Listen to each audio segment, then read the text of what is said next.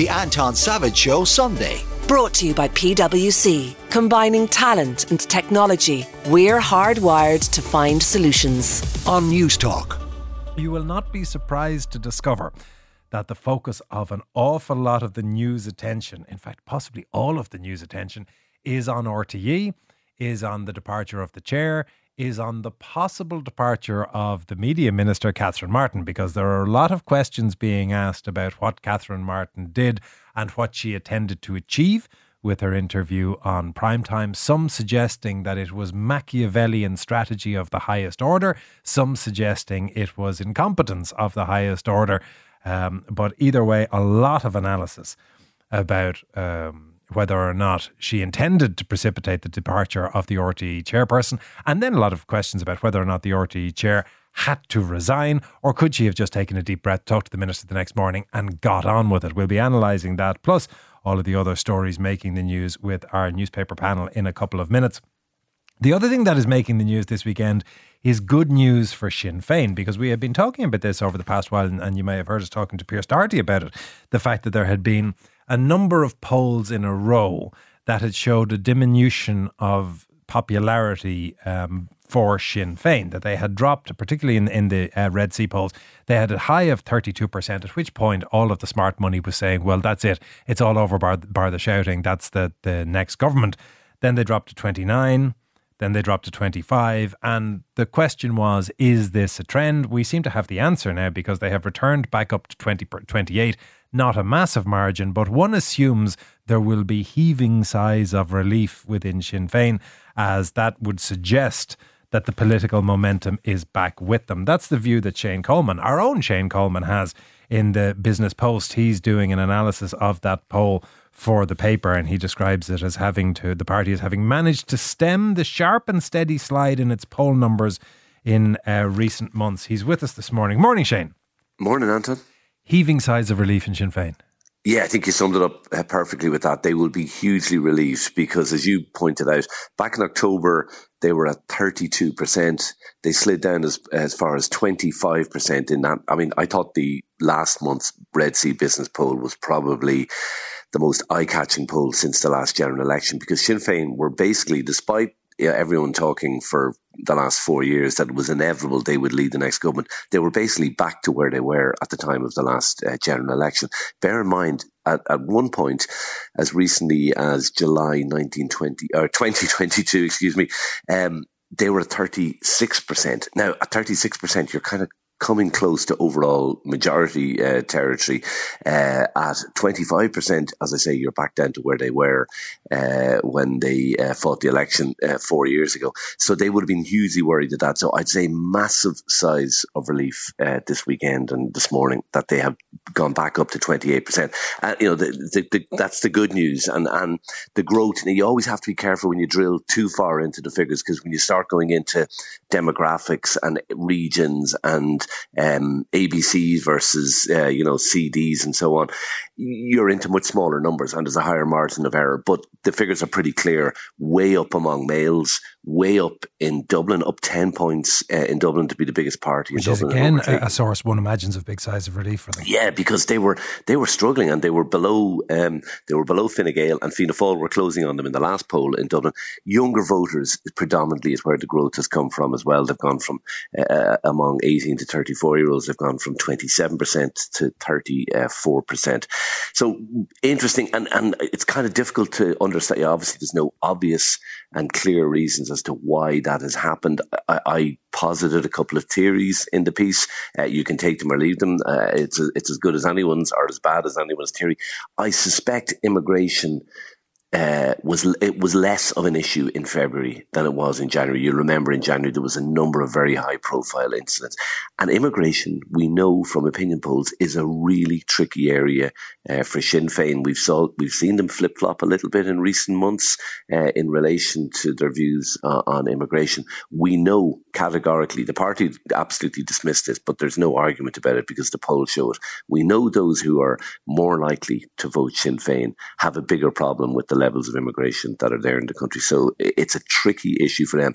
I think the fact that immigration was less of an issue in February, there is still some controversy over what's going on in Drogheda, but it's been less high profile. I think that's a factor. The other thing I'm guessing is a factor as well, and it is only a guess, is the return of the Northern Ireland Executive, all those very positive headlines about Michelle O'Neill becoming First Minister, the first ever nationalist to hold that role. So I suspect that is a factor. But that's the good news, and without wishing to drone on for too long, the note of caution for Sinn Féin, Anton, is that at 28%, they are a long, long way short of being in a position to form a government. Well, that's the thing I was intrigued at towards the end of your piece, where you do the analysis of what the next government looks like. And in your take, you're saying it now looks Fine Gael, Fianna Fáil, and a mix and gather of anybody they can find. Yeah, look, as you know, Anton, I'm a little bit of a geek when it comes to politics, and I can talk about any election you want, but I'm sure that's not what your listeners want to hear this morning, going back 100 years. But I am quite taken by the 1948 election, in which Fianna Fáil were by a long distance the biggest party. I think they had more seats combined than every other party in the Dáil when you excluded independents. And yes, they weren't in government when the government was formed. It was a government of five parties plus independents. You had Fine Gael, Clann na Talmhan, Clann na Poblachta, Labour, National Labour, and independents sitting at government. And that, to me, at the moment, I still think that's the front runner. There's two possible governments. One is a government, as I say, multi-party. So you'd have Fianna Fáil, Fine Gael, the Greens, and then perhaps the Soc Dems, perhaps Labour, perhaps AIM2. Certainly two of those, I suspect, you'd need, plus independents. I think you would see independents sitting around the cabinet table. The other option is Sinn Féin and Fianna Fáil, because that is Sinn Féin's only route to government unless they increase dramatically in the polls. So either way, Fianna Fáil, despite not having a good poll performance at 16%, way off the kind of levels that the party would be, even in the last general election we're looking at. They are, at the very least, the kingmaker, because I don't think a government can be formed without Fianna Fáil. I don't see Fine Gael going into government with Sinn Féin. So Fianna Fáil, despite its weakness at the moment, does seem to hold the aces. Before I let you go, beside your piece in the Business Post, Richard Caldwell from Red C is writing under the headline, both referendums should pass, but the results could be closer than expected. And we see this morning the Irish Catholic Bishops' Conference putting out a statement calling for a no vote in both referendums and asking priests to read from the altar that the support for that no vote. At the moment, support is suggesting that among those who are eligible to vote, 55% yes for the second, 59% yes for the first, and very small no's, a big proportion of don't knows. Does it have the feel to you of something over the next 2 weeks where that is going to come back a long way? I think it could. I think that, you know, if you look at those figures, my first reaction when I saw them was, right, it's kind of a done deal. Despite all that, you know, there's a lot of high profile people. I know you're going to be talking to Michael McDougall later on the show. A lot of high profile legal experts saying they have problems with it. And I saw those figures initially and I went, no, that's job done. But then, as you say, when you start looking at the don't knows, and I think I think most people have not really tuned into this referendum. It's quite complex, it's quite detailed, it's quite legalistic in some places. I think people have not really tuned in, and I think if they're going to do so, it's going to be over. I think it's 12 days to the referendum. It'll be over the next 12 days, and I would be a little bit worried if I was on the yes side. I mean, it's still likely, I think, that they both will be passed, but I'd be a little bit concerned at the level of don't knows. And one theory I have heard positive about this is that the more likely, or the more you delve into this, the more likely you have to raise questions about the yes vote. That's a worry for the yes vote. So it's all, I think it's looking like a yes vote, but it's a long way from over. Shane, thank you very much, and particularly appreciate the fact that on one of the only days when you get a chance to stay in the scratcher that you got out of it on our behalf. It is much appreciated. That is Shane Coleman, of course. Shane with you back tomorrow morning on News Talk Breakfast. Now we'll try to win you some money. Your chance to win big. News Talk's cash machine. Well, Aoife Kavanagh is planning a summer holiday for the family this weekend. She just finished the school run when Barry called her with the cash machine call on Friday. She had the number written down and the celebrations have begun. We've had a fantastic streak of winners so far in February. We're looking for the next person to join the likes of Shay in Dublin, Gary and Anita in Kildare, John and Hugh in Cork, Danny in Galway, and now IFA in Sligo as big money winners of the cash machine. If you want to take part, it's easy. We give you an amount, you take a note of it, you enter, and if we call you and you give us the number, you win the cash. So the cash machine amount is €50,221.34.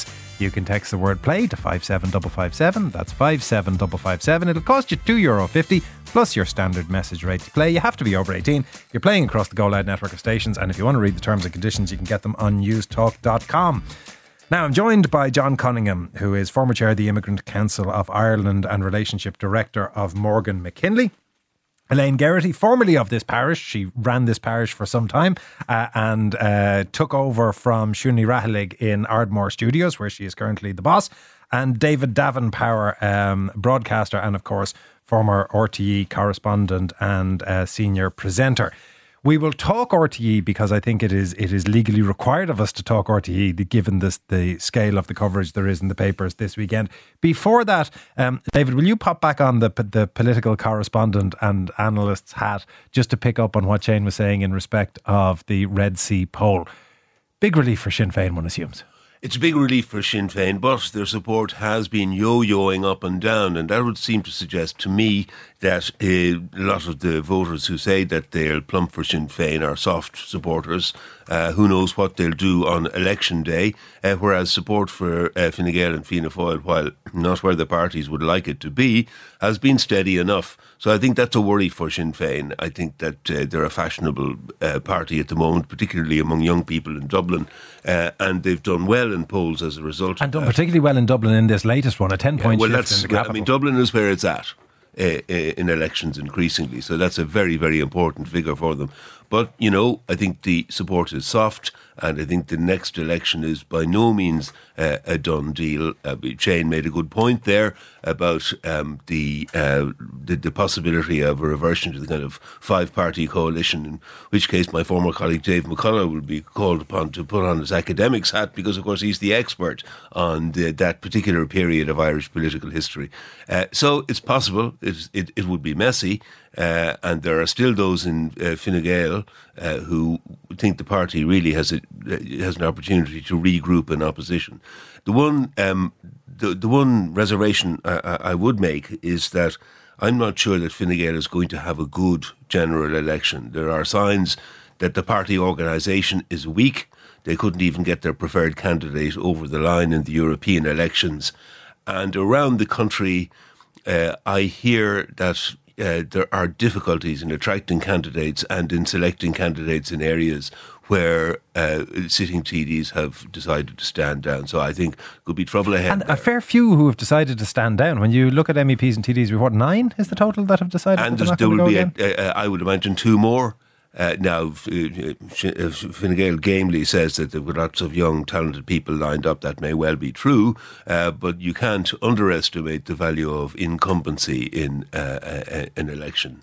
John Cunningham, I happened to be on a train the other day, this is about a week ago, and I saw a former, now long since retired former cabinet minister from Fianna Fáil, and I sidled up to him and said, come here. Betting on the makeup of the next government, and without blinking, it was Fianna Fáil, Sinn Féin, no question. Okay, well, I think, first of all, I think Shane's piece is great today, right? I have a sense that the next government is going to be a version of what we have now. But to me, the two big things that came out in the conversation today are, one, Social Democrats 7%, Labour 3%, okay? So what's going to happen there in the context of kingmakers potentially? If they do get together, what would that look like? Will it be kind of, 2 + 2 = 5 and you get the 10% or 11%? That to me is going to be very interesting. But I think that the point he hit on with regarding Sinn Féin, I think is really interesting, is the issue of the immigration. And I know this, going back to my role as chair of the Immigrant Council some years ago, Sinn Féin were the first party to identify that migrants in Dublin had votes. And they mobilised those migrant voters to great effect with regard to council and general elections. And it's quite clear in the conversations we're having now, what we can see is that there's a rump of Sinn Féin supporters who are not in support of that migrant conversation. So it's going to be really interesting to see how they manage that narrative. And I think you can see Shane kind of talking about the fact that they're pulling back a little bit from that kind of, that debate. But that could rip them apart in the context of actually getting it right. I think David's point about the yo-yoing, I mean, I don't believe ever they were at 35% in real terms, okay? So I think that, and you can see it here in the graphs, Fianna Fáil and Fine Gael have that solid, constant support across the period. And I think your former Fianna Fáil colleague that you met in the train, it might be wishful thinking in some respects, but I still believe at this stage now that the next election will be some version of what we have now. The other thing that's in the Business Post poll, of course, is the referendum. Elaine Geraghty, the Irish Bishops' Conference have released a statement on the family and care referendum, saying that they are calling for a no vote on both and asking for priests to read that from the altar this morning. That has a big feel in 1985, doesn't it? It sure does. And it's the first thing I read this morning because it obviously missed the papers overnight, but I saw it on the Irish Times online. And that might help settle decisions on where... In which direction? Well, where you want to go with it. Yes, here. Correct. But the other thing is, and I think Shane was talking about this, it's right, a lot of us, including myself, are only coming to think about the referendum now. It snuck up from nowhere. So I want to sit down, read everything. And actually, I think what's been really interesting, I think on News Talk during the week as well, Justice Marie Baker was on explaining, what it means. And it takes time to understand it. It is complex. But I think the announcement by the bishops from the altars will certainly... Well, it's interesting to see already push in a certain direction. Anyone in this day and age taking advice from bishops on political points needs their head examined. They're not living in this century. And other bishops might reflect on their own historical treatment of mothers. If you view 53106 at a cost of 30 cents or 087 1400 106. And of course, already the texts are coming in respect of RTE. One saying, hang on a minute, Catherine Martin didn't expect to be asked whether or not she had confidence in the chair. How naive is she? It would appear that the next resignation will be hers. Well, she's facing into the media committee next week, so that'll be some pressure. After the break, we'll analyse how we got here, what likely future she has, and where to next for RTE. Let's start then with RTE, because this, to quote Shrek, it has layers like an onion at this point. David Davin Power, the suggestion that the minister went on Prime Time, because this is in one of the papers today. The minister went on Prime Time not expecting to be asked if she had confidence in the chair of RTE. Oh, I don't think that's credible. Of course she was going to be asked, has she confidence in the chair of RTE? Because it's once the issue of the chair's performance comes up, obviously that's almost a knee-jerk question from any interviewer worth their salt. I think there are a lot of questions about the minister's account of things. And indeed, I have to say, there are some questions about the account given by the former General Secretary of her department, who says that she received a phone call last October, but can't recollect the details of that phone call. Now, last October, corporate governance in RTE was the talk of the country. If you're told that a settlement package has been agreed with a senior person in RTE, any civil servant would inquire in precise detail as to what had happened. Has there been a payoff, and if so, how much? And if so, who knew about it and who approved it? So that's a grey area. Now, having said all that, and, I think the minister made a bad decision in sacking Siún Ní Raghallaigh effectively and will struggle to get an adequate replacement. Having said all that, I would say the minister is probably more or less in the clear. I mean, there's smoke coming from one of her engines, if you will, but she will probably regain altitude. She has the backing of her party and she has the backing of her colleagues who are grumbling about her, it has to be said, but, in public they are backing her up. But I think the damage done to RTE is considerable. I know there was irritation on the part of the minister that on a couple of occasions she felt that she hadn't been kept in the loop by Siún Ní Raghallaigh, and there's no doubt that in the early stages Siún Ní Raghallaigh mishandled, to my mind, the Ryan Tubridy thing.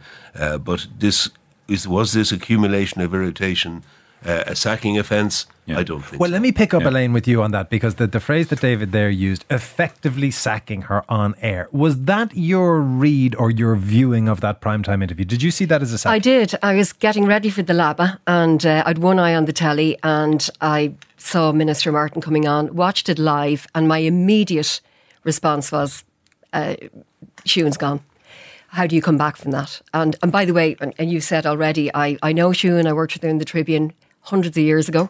I knew her when she was chair of TG Cahir. So her bona fides in terms of her public service remit and her, talent. So all of that aside. Many have said that, including Vincent Brown coming out publicly in support. No, totally. I mean, look at the job that needed to be done. And by the way, when she took up that position, none of this stuff had emerged. Like it goes back way. So I would have thought coming in to take that position was challenging anyway. Absolutely. However, Siún's focus, and always has been, is, you know, the importance of public service and what she can do, and highly qualified to do it.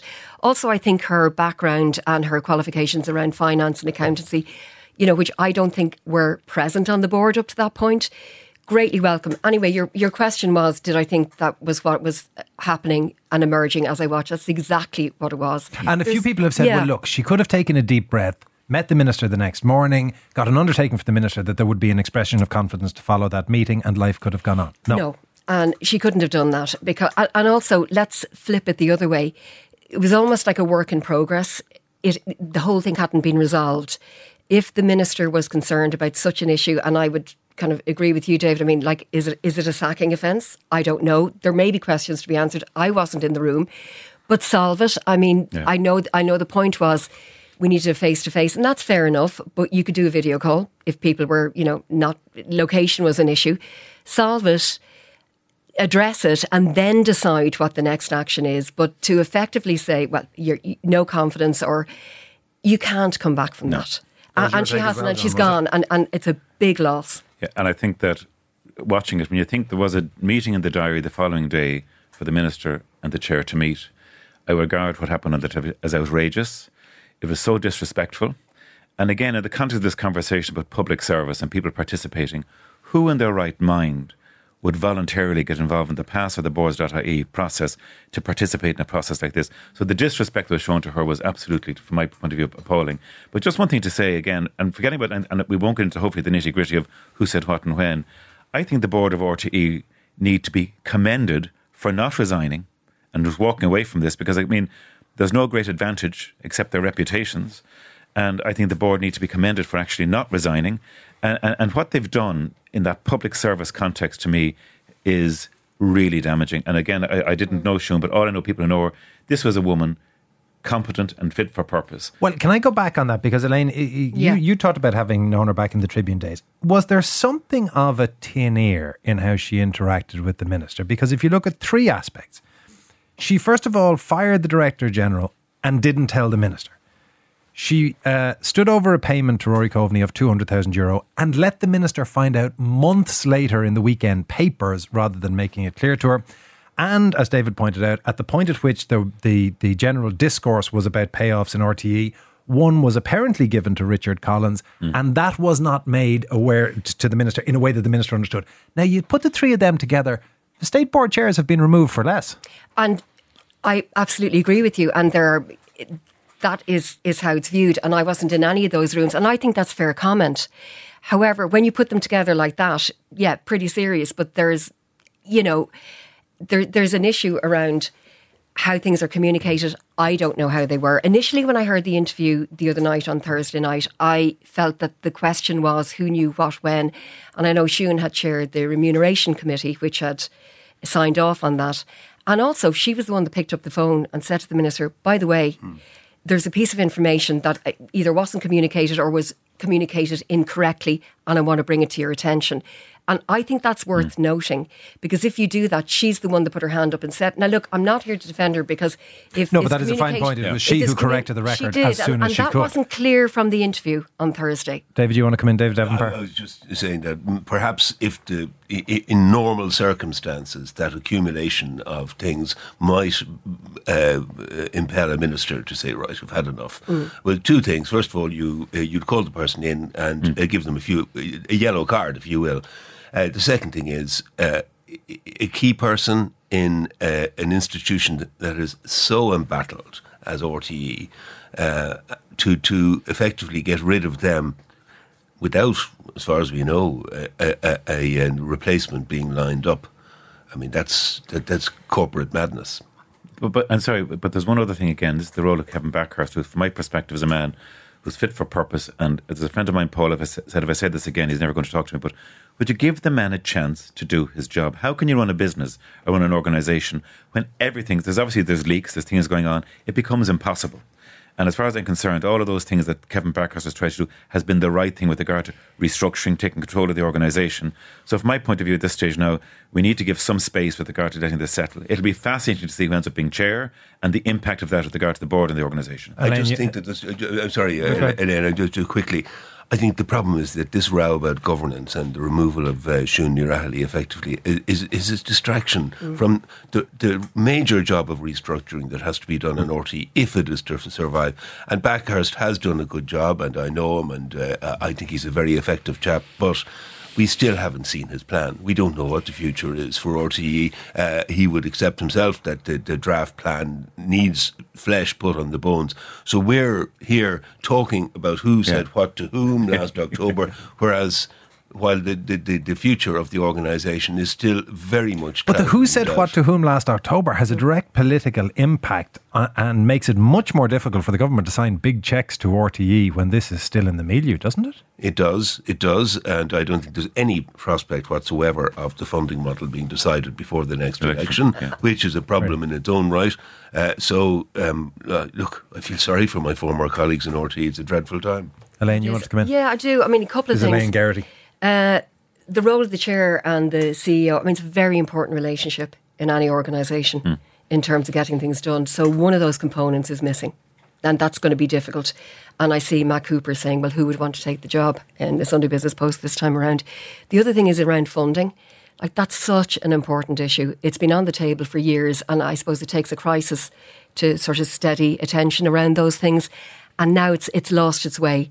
It's so important itself, whatever way it is resolved. But like, all the attention is somewhere it shouldn't be right now, which is an awful shame. We spoke yesterday we had Larry Bass with us, who was formerly, briefly, a director in RTE. He's also one of the biggest suppliers of independent content to RTE in the form of things like Dancing with the Stars. Larry was with us, as was Seamus Dooley, the secretary of the NUJ. And at the end of the discussion, I asked them both, starting with Seamus, what needs to be done now? Here's what they said. Government needs to decide that they're making a decision on funding. There's a lot of nonsense we talk about waiting for government reports and all that. Just make the decision on funding. Appoint a chair, appoint a competent chair, fill the board and end all of this. There are so many acting positions. I suggested yesterday that RTE could set up its own branch of equity. It's daft. It is just no way to run a circus. We need a chair with business acumen, people who know how to run a business in a modern world.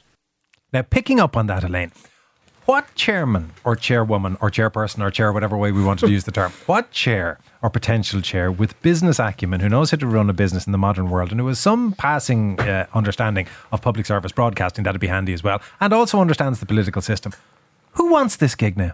Somebody who's been out of the country for 5 years and hasn't heard anything so far. Look, that's so damaging. Where's the queue of things that you want to get done? Who would want to do it? I mean, like, it's certainly not for the money, that's for sure.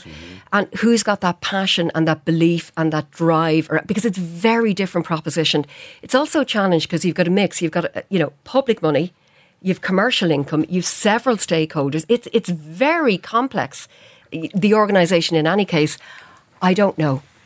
But it calls into question, I think, this whole structure of public service and state boards. You can be guaranteed the person you'd really want to chair RTE is under no circumstance going to put their hand up or participate in the process. Now, my understanding is that the chairman of RTE is a minister's decision, so they don't have to go through the past process of the boards.ie, which at least gives some structure with regard to kind of the skills that are required. And I think Larry is absolutely right. Can I just say, is boards.ie not a discussion forum? Public state boards. State boards. Yeah. Gotcha.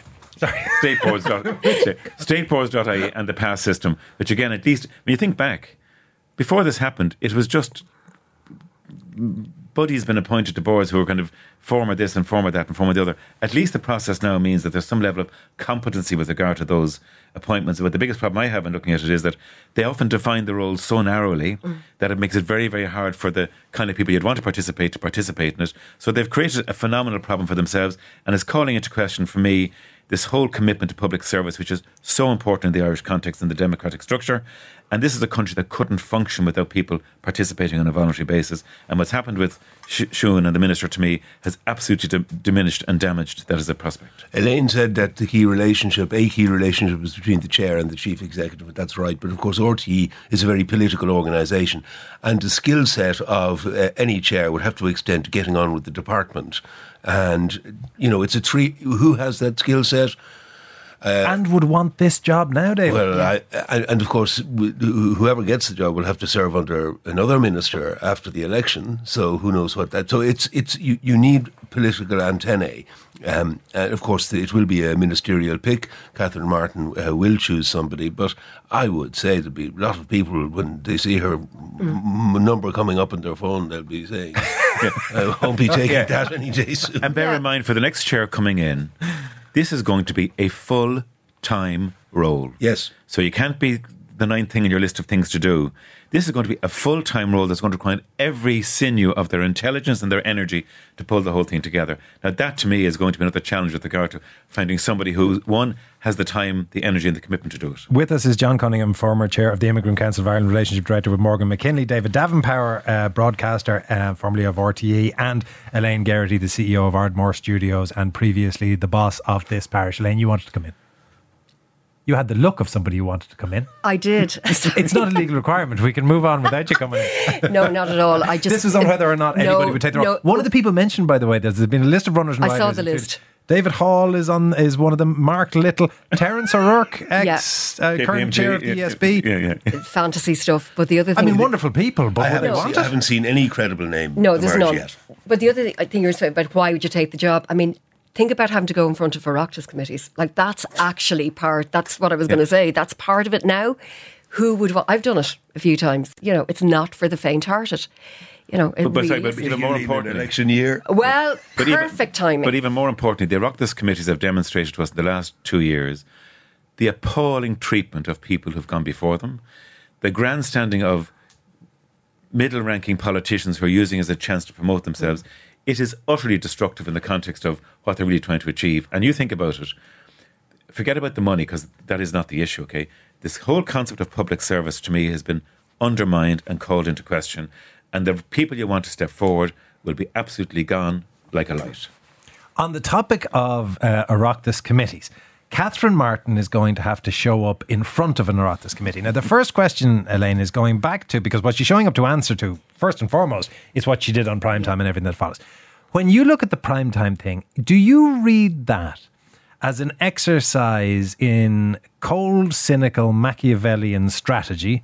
Or do you think she walked off and had a moment where she thought, what have I done?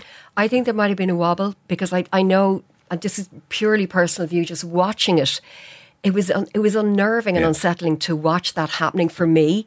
There's a lot of coverage, just because we've all read the papers. The Indo has a very forensic, almost minute-by-minute account of what happened. And it was to be a pre-record. It turned into a live interview. And, you know, you'd much rather a pre-record. You've got control and so on and so forth. But I felt just watching it, this wasn't necessarily supposed to happen. I'm not sure. Now, I could be completely naive about that, but that was just my feeling about it. But the Rubicon was crossed, and that's what I felt, that once that had happened, there was really no way back from it. I wonder how much of an ordeal the committee is going to be for Catherine Martin. I think I was quite surprised at how lukewarm the response of the opposition was. I expected a much more full throttle approach to her having. Ivana Bacik called for clarity, not a resignation. It was only Marie Sherlock, I think, that called for a resignation, and even her party leader didn't seem to be too sure about whether her position was tenable. Sinn Féin, of course, are licking their wounds after calling for Helen McEntee's resignation. Yeah. So, obviously, I think the most forensic people on that committee have included people like the Fine Gael deputy from Mayo, whose name is Alan Dillon. Yeah. Obviously, he's not going to go for Catherine Martin. So I tell you, I agree with you, Elaine. I thought it was a strange performance on Prime Time. And a confident performance, I thought, on the 6-1 News the following day, when she had two vital pieces of information. Number one, that the board was not going to resign en masse, which was mooted overnight, I can tell you, and number two, that she had the support of her cabinet colleagues. I thought that that less than 24 hours really emboldened Catherine Martin, and she looked in a lot better shape on the 6-1 news. A text saying, I think we've reached a tipping point where most people are sick of hearing about all of it. RTE fatigue. Well, we will leave it there. One final thing before we go off. Elaine, and maybe I'm alone in this, but is there something very strange about the way the RTE board positions itself? In all of the public statements and the way it acts like it is tangentially related, as if it met the organisation in passing at a party, as opposed to being part of RTE. It's very strange, but also the board right now probably comprises people who have been there in the past. You've got some new blood in there as well. I'm not quite sure what it is right now, and I think they've requested a meeting as well, face to face. I don't know what that looks like either. It's all dysfunctional. It's all dysfunctional. There's, I think, 3 or 4 vacancies on the board. There's 2 people who are due to step down. The whole thing is a mess. And that meeting, I mean, the notion of a cabinet minister sitting down to 8 people en masse because there is no chair. By the way, that's one other thing to ask in this. What about the performance of the civil service in this? I was of the impression that when a state chair rang a civil service department, people took out pens and paper and made notes. Yes, and I doubt it was a very short conversation just to say a process had concluded. Mic drop. That's it. You know, it's interesting. And why did it take until now to ask the questions that they're asking when they had the information they had in October? So I think that, look, this will rumble on for a bit longer. I think that, again, I think we've made it clear. Siún's treatment was appalling. The board has stood up and they need to be commended. Let Kevin Bakhurst do his job and get on with restructuring the organisation. And when it comes to RTE, we're talking about the wrong things now, aren't we? Yeah, we are. As in that we should be talking about the funding model. Funding model and restructuring. Well, if they would stop doing other stuff to take the focus off that. Well, I mean, you can't exactly have the chairman of RTE resign and say, we'll ignore that and go back to the funding model. Yeah, but why did she resign? I mean, and there is a story in the Business Post saying that it is not fair to expect the industry to fund returns and pay for litter cleanup. And the person who is saying this is the ESG, so the Environment, Sustainability and Governance boss of Coca-Cola, who has a fair bit of skin in this game. This is the ongoing criticism about these machines that you have to feed stuff into, David. Yeah, I mean, we have a low level, like the rest of the EU, of recycling. And it is a good idea that you get paid for, you pay a deposit and you get paid for your bottle and your can when you recycle it. But, I mean, the whole process seems to me to be over-elaborate. You've got expensive machines. The rollout has been patchy, to say the least. There's a lot of questions raised. I can't understand for the life of me why they couldn't wait until all of the old cans and bottles had gone through the system, because most of the stuff on the shelves now doesn't have the recycling symbol on it and can't be put in the machines. And I went and I bought a 4-pack of Guinness during the week, or a week ago, and I saw... During the week, David? Oh my God, I'm saving it up for the weekend. And I saw on the receipt 60 cents, so I said to the guy, what's this? He said, that's the deposit. And we had a conversation about, the system was ridiculously over-elaborate, and he agreed, and he said, the whole thing is a disaster, and, it's a big problem for us, and blah, blah, blah. As you do, and I got home, of course, I found that he trousered by 60 cents because there was no symbol on the cans after. So, and I'm not sure if it was deliberate or not, but it is a big problem. And my only experience of it so far, I don't know if, Elaine, if you shared this, my only experience has been walking past people fighting with machines. Yeah, I haven't even tried this myself. And I'm looking at this plastic bottle that I've got in front of me and saying, what am I going to do with that now? Does it have the code on it? I'll have to get my glasses on. I don't know. David knows the code from it, does it? Do you know the code? Yeah, it's a little old. No, fine. If ever there's a fine proof. So you haven't experimented? No, not yet. Well, and what about the point that the ESG chief in Coca-Cola is making? This is Louise Sullivan. What she is saying, she's head of packaging circularity. By God, there's a business card. And she's saying we have to recognise that the deposit scheme is achieving, what it is achieving is a good thing. We wouldn't believe that it would be fair for companies to be expected to fund the deposit system and pay the full clean-up costs. Well, I think they're part of the process and they're part of the problem, so I think it's fair enough to say you need to participate. For me, what I find slightly traumatic is that my daughter Edie has now introduced a 4th bucket at home, and she's told me what to look out for with regard to I can't crush things, they have to have the ore, So we've now got a new bucket at home for our recycling, and I'm thinking, dear God, if I get it wrong, I'll be in awful trouble. But they have to stay at their original volume, of course, because it has to read the scanner. You can't crush them. So I'm thinking, okay, there's something else for me to worry about. As a 56-year-old man, I can hardly cope with all the things I'm worrying about at the moment. But you know, but back to this point about just the recycling thing. I mean, these machines. I've gone into shops. I mean, Gary Morton, the famous Mortons on Dunville Avenue. I met him before it launched, and he had this sheet of this folder of 2,493 codes for bottles that didn't have the or on it, but you were allowed to get your money back on it, okay? Think about this now. So therefore then they introduced this system with millions and millions and millions of bottles in the system that hadn't run through yet. And poor Gary was going around trying to input these codes into the machine. So when you go back and complain and say there's no or on my thing, they say, oh no, it's okay, those are all right, we've included that code. I think. So Elaine may still be in with a shot at 15 cents off the back of that. Elaine may, so I wouldn't throw it. I'm taking Elaine it with me. Elaine, it's not staying here. Don't crush it. I'll try not to. And bring it back in. So your 4 cans without the or, you'll be told that technically, oh, even though there's no or in it, you're allowed to put it in the machine. And that to me, again, this is covered quite extensively when they launched it. They got that bit wrong. There was all these millions of cans and bottles without the or. They're in the system, and it's messed. But yet again, the virtuous are penalised. Here I am, and I'm a very good recycler. We have all these things. I go down to the dump every 2 weeks, and now I'm being paid. I have to pay an extra 15 cents on my can of Guinness. You know, where's the justice in that? You have our unending sympathy, David, for what you have suffered. A text saying on deposit returns. So far as I've seen, many people return bottles and cans only for the machines to reject them. This is what I've witnessed. Yeah. I've yet to try one of the machines, but I just watch people having it, spitting it back and forth and eventually giving up. Then, rather than take them back home to recycle, they proceed to angrily throw them in the nearest general waste bin. Also, the machines print out a paper receipt, thus generating more waste. This is the Cobra effect, says Niall in Donegal. Are you familiar with the Cobra effect? No, tell me. Cobra effect is great. The Cobra effect, Niall, tell me if I get this right, but my understanding of the Cobra effect is that when the Brits ran Calcutta, they had a problem with cobras. So what they did was they said, we will put a bounty on cobras. And people brought them in dead cobras and they got their shilling or whatever it was. But then the entrepreneurial types realised, hang on a minute, there's money in cobras. So they breed them. Exactly. They started breeding cobras. So now they're breeding cobras, bringing them in by the bucketload. The Brits realise, hang on a minute, they're breeding cobras. So what do? They suspend or they abandon the bounty on cobras. Now the arse falls out of the cobra market and everybody who's a cobra breeder says, no point doing this anymore, and releases all their cobras. Which leads to the biggest increase in cobras. Tripling the population. That's the theory anyway. There are also a whole lot of texts coming in relation to RTE. I'm sickened to hear people standing up for the RTE chair and the board.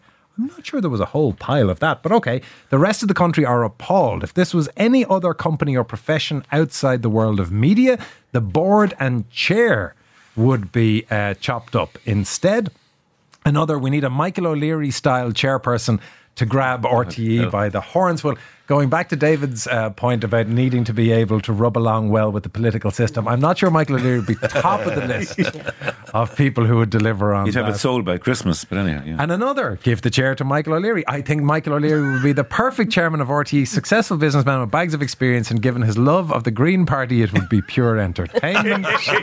Entertaining, all right. Yeah. And anyone with a business acumen would wind RTE up. It's unviable and depends on taxpayers' money to undercut its competitors, strip it back to a news channel and leave the rest to the commercial sector. I suppose that's the dangerous thing underpinning all that view begins to get hurt. But there's already a lot of content that's provided by the independent sector. And I think Kevin Bakhurst came out of the blocks very early talking about that's the model that it will be. We do what we do very well, news, current affairs, but there's absolutely a role for the rest of it. And I mean, that's the way it works. But is there not an issue and a question over this issue? We've raised it before, public service broadcasting. And it has been presented as the only realm within RTE. And as you know, News Talk provide a really important public service. So what's that discussion and debate? And we all believe that in a functioning democracy, we need public service broadcasting. If it's that important, let's define it, let's narrow it down and fund RTE to be the best public service broadcaster in the world. They've created a model that's unworkable in the context of the public service broadcasting responsibility and the commercial requirement to make it function. It has to be some kind of direct funding, but mediated by some independent third party. Another board. Well, a commission man or somebody, you want to see him. Maybe something a little more powerful than that, because if there is to be direct funding of an organisation that's more and more concentrated on news and current affairs, it has to be firewalled from the political world. That was David Davin Power. Before David was Elaine Geraghty, who is the CEO in Ardmore, and before Elaine, John Cunningham, the relationship director with Morgan McKinley. The Anton Savage Show, brought to you by PwC, Sunday mornings from 10 on News Talk.